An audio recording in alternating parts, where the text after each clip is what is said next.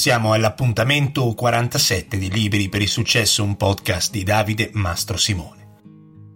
Passeggiando per il famoso Parco del Retiro a Madrid, costeggiando un laghetto con delle barchettine per turisti, si entra in una stradina alberata e si arriva al Palazzo di Cristallo, dove solitamente faccio una breve pausa a sigaretta seduto su dei gradini davanti a uno stagno. Ne fumo poche, 4-5 al giorno, ma quell'angolino una se la merita. Mentre fumavo rilassato mi passa davanti un meraviglioso e imponente cigno nero, un animale maestoso, dalla bellezza regale. Il cigno nero, oltre a essere un'opera di Tchaikovsky, vi consiglio di andarla a vedere, è forse uno dei pochi spettacoli dove non mi sono rotto i coglioni dopo i primi 20 minuti. Mi è venuto in mente l'interessante saggio di Nassim Taleb, Il cigno nero. E oggi parliamo proprio di questo libro e di quello che mi ha lasciato, insegnato e delle riflessioni che ha innescato questa lettura. Prima di cominciare ringrazio Lorenzo, Paolo, Andrea, Raffaele e Chiara per i messaggi su LinkedIn. Attualmente l'unico mezzo per contattarmi, oltre al sito ovviamente, www.libriperisuccesso.com. Questo non è un libro di crescita personale, ma fa riflettere esplora un argomento secondo me interessantissimo, che è il funzionamento della mente, dei pensieri, dei bias cognitivi, del modo in cui vediamo il mondo. L'autore è nato ad Amiun, in Libano, nel 1960. È un matematico, scrittore di saggi, filosofo, esperto nella teoria delle possibilità, ma soprattutto è stato un trader. La sua carriera è esplosa nel mondo della finanza e ha fatto una marea di soldi, durante le crisi dei mercati finanziari dell'87 e del 2007. Aveva previsto la crisi dei mutui, per esempio, come Ray Dalio. Prima della scoperta dell'Australia, gli ornitologi credevano che i cigni fossero tutti bianchi. Era una verità inconfutabile. Ma poi, una volta accaduto questo evento imprevedibile, è diventato normale per tutti vederne uno nero. Un cigno nero, in inglese Black Swan, è un evento che ha tre caratteristiche è un evento raro, ha un impatto enorme ed è prevedibile solo retrospettivamente. Lo reputiamo normale solo dopo che è successo. In questi ultimi due anni e mezzo siamo stati testimoni, lo siamo tutt'oggi, di alcuni cigni neri. Per esempio la pandemia, anche se l'autore non la reputa un cigno nero perché un evento del genere, secondo lui, era possibile preventivarlo. Ma se nel febbraio del 2019 ti avessero detto tra due mesi ti chiudono in casa e se vai al supermercato non trovi nemmeno la carta igienica, non ci avresti creduto.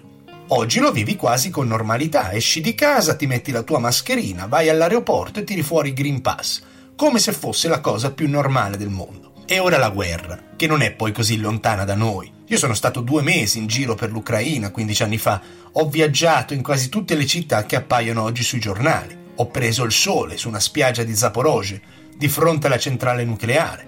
Non ho però fatto il bagno. Sono stato in Crimea e a Yalta mi sono seduto dove Churchill, Roosevelt e Stalin. Avrete sicuramente visto la famosa foto della conferenza. E ora tirano bombe. E chi se lo poteva immaginare? Eventi come questi sono cigni neri. Il mondo è diventato un posto complesso da prevedere, da comprendere, soprattutto dopo la rivoluzione industriale va tutto troppo veloce per capire dove finiremo. Pensate alla vostra vita, quante cose fate oggi come se nulla fosse, ma quando sono entrate nella vostra quotidianità, non vi sareste mai aspettati un impatto del genere. Pensa a internet, ai telefoni cellulari. Altri cigni neri sono le guerre mondiali, le epidemie, le correnti di pensiero, i crolli dei mercati finanziari o per esempio l'11 settembre. Ma durante la nostra esistenza ci comportiamo come se questi cigni neri non esistessero. Siamo ciechi di fronte al caso, ci concentriamo sulle minuzie e non sulla fotografia generale di quello che succede. Abbiamo una mente ristretta. La nostra vita è un insieme di pochi avvenimenti e scossoni che ne smuovono le radici, intervallati da lunghi momenti di routine.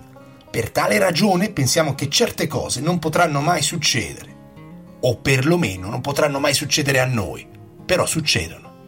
Nessuno pensa che il proprio compagno o compagna lo tradisca. No, non lo farebbe mai, ci metto la mano sul fuoco, poi tract in culo. Impoverirsi o arricchirsi, innamorarsi quando meno te lo aspetti, quando meno lo cerchi. Poi succede.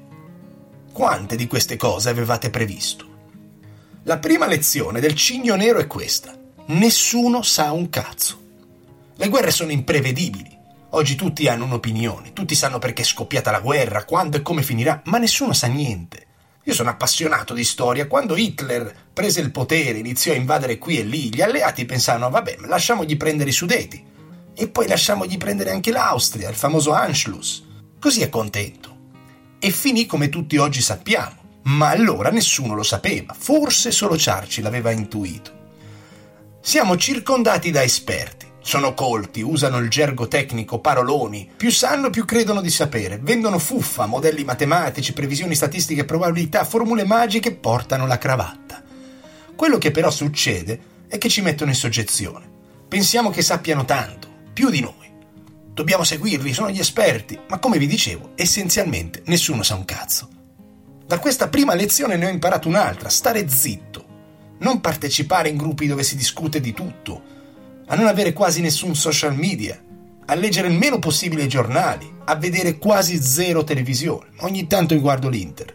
Siamo bombardati da notizie, notifiche. Quello che fanno è restringere il nostro campo visivo. Se vuoi ampliarlo, impara ad ascoltare il silenzio. Vedete, c'è una cosa molto curiosa che facciamo quando per una ragione o per l'altra ci formiamo un'opinione su qualcosa andiamo immediatamente a cercare notizie che la corroborano, che la rafforzano e ci autoconvinciamo sempre di più di avere ragione. Nessuno cerca dati o informazioni che dicono il contrario dell'opinione che ci siamo formati. Invece di andare a contrastarla, andiamo a rafforzarla ed è un errore. Vai a cercare notizie e informazioni che la smontano e poi tira le somme. Ma prima di fare questo stai zitto io vi consiglio di non partecipare a discussioni social di nessun tipo. Se sei Vax o no Vax, se la Russia, se l'Ucraina, ora sono tutti virologi, medici, esperti in tattiche militari, esperti in geopolitica. Io non mi esprimo. Mi formo con calma e riflessione la mia opinione e una volta che l'ho fatto non me ne frega più assolutamente niente di quello che pensano gli altri. Sono a un punto della vita che se uno indossa una maglietta verde e insiste nel dirmi che è rossa, gli dico va bene, è un rosso stupendo, inculati. I cigni neri non sono prevedibili, ma dobbiamo accettarne l'esistenza, abbracciare il caos e l'imprevedibilità. Dobbiamo concentrare i nostri sforzi su tutto quello che non conosciamo. Dagli eventi rari e sconosciuti si ha poco da perdere e tanto da guadagnare. Se volete per esempio iniziare un progetto, pensate al fatto che il successo è inversamente proporzionale alla sua prevedibilità. Più inconcepibile l'idea, più lontana dalle aspettative, dagli standard, meno concorrenza avrete. Datevi da fare il più possibile, sporcatevi le mani, fatevi il culo, sacrificate le gratificazioni prossime per raggiungerne di più grandi col tempo. Il tutto è subito, è come funziona la mente, ma dovete avere pazienza. Ci sarà gente che vi dirà state perdendo tempo e più ve lo dicono più dovete continuare. Più vi dicono che la vostra idea è una stronzata, più tempo ci dovete dedicare. Perché chi ve lo dice spesso lo fa con la mente, con la struttura classica della mente, fatta di bias, fatta di invidia, di voglia di vedervi fallire. Però, per entrare nel ristretto numero di persone che riesce in qualche modo a crearsi una realtà propria, basata sui propri principi e paradigmi, c'è da farsi il mazzo. E ogni volta che vedete un ostacolo vuol dire che siete sulla strada giusta. Facendo questo aumenterete le possibilità di vivere un evento improbabile, un cigno nero, che vi farà svoltare. Succedono così seguendo le opportunità. Come dice Taleb, andate alle feste, andate dove non conoscete nessuno. A volte è proprio un incontro casuale che vi cambia la vita. Ma se non uscite e non provate a prendere ogni opportunità per fare delle cose fuori dalla vostra routine, state perdendo occasioni. La nostra mente impara solo cose specifiche, non impariamo regole, ma solo dei fatti. Per quello spesso ripetiamo gli stessi errori. Disprezziamo tutto quello che è astratto. La mente funziona in modo scientifico, quando invece è meglio usare un metodo empirico fondato sull'esperienza, sulla pratica, lontana dal rigore scientifico. In qualche modo dobbiamo sempre dare una spiegazione a tutto e usiamo la mente per farlo. A volte non c'è una spiegazione Certe cose succedono e basta. Succede che hai perso un treno e in stazione conosci la tua futura moglie o marito. Cerchiamo giustificazione, fatti, dati per capire, ma magari non c'è una spiegazione o è così sottile e magica che non siamo più in grado di capirla in un mondo fatto di dati e fatti. Fatevi un bel digiuno digitale, state qualche settimana senza messaggi, app, social.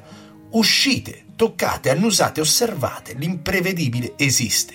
Meglio abbracciarlo e imparare a ragionare più che continuare ad imparare cose.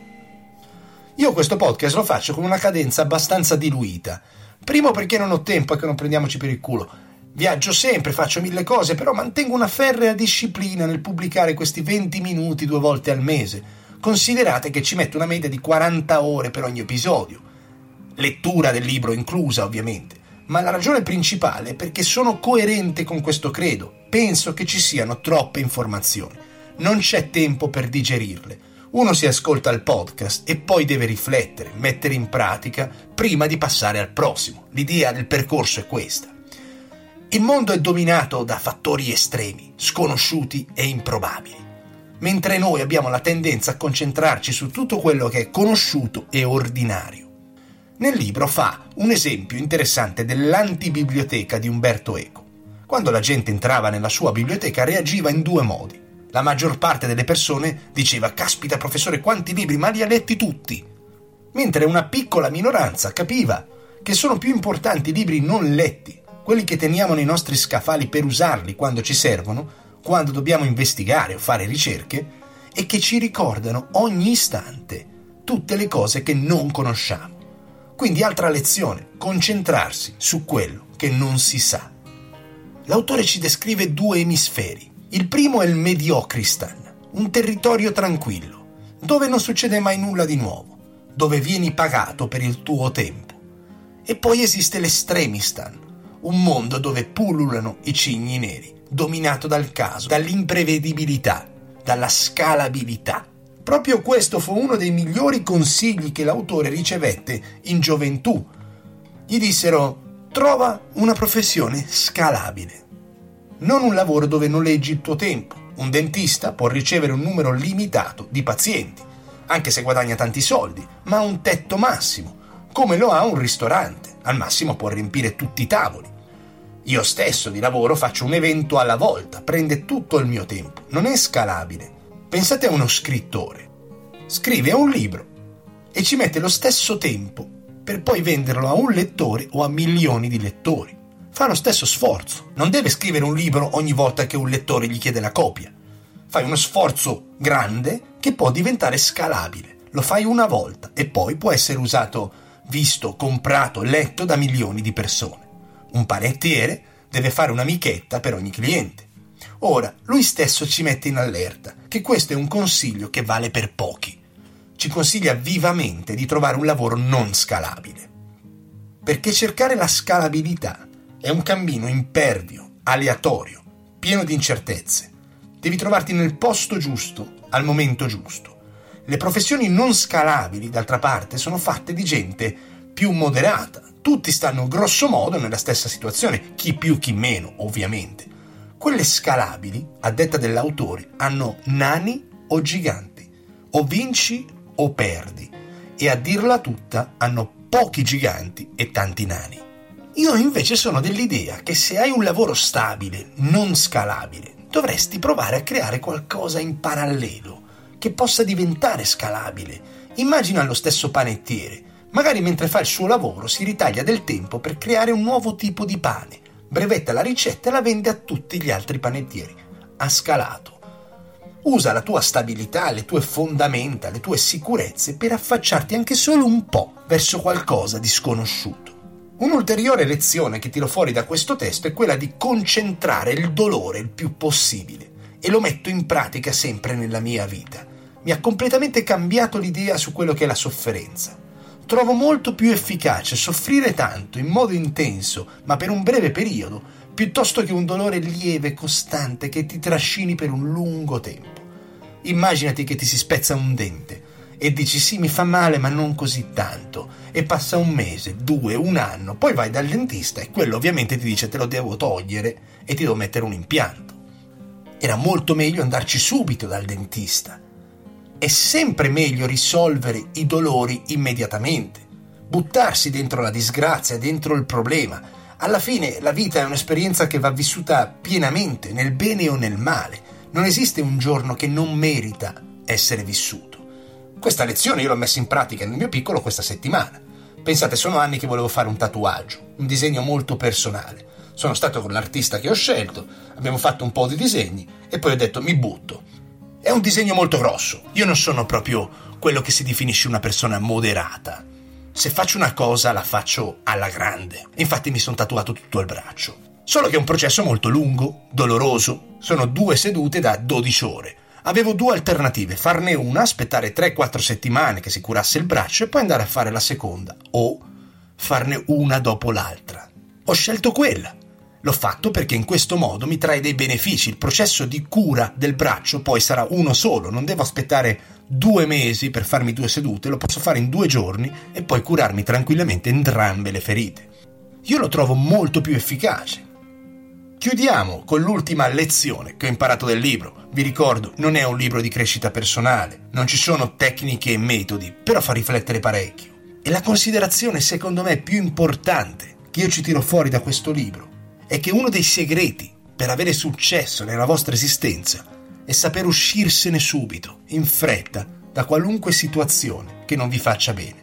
Voi pensate a una relazione tossica, a delle persone che odiate ma che continuate a frequentare, a un lavoro che vi fa star male, a un investimento sbagliato. Ci sono tante cose che creano un dolore che voi magari sopportate, ma nel tempo diventa incurabile, come l'esempio del dente.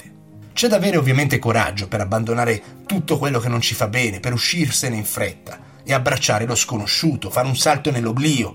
L'incertezza che ne deriva ovviamente è grande e fa paura, ma se fate il salto potete abbracciare i cigni neri, le svolte, nel bene o nel male, un evento imprevedibile può portare dei cambiamenti.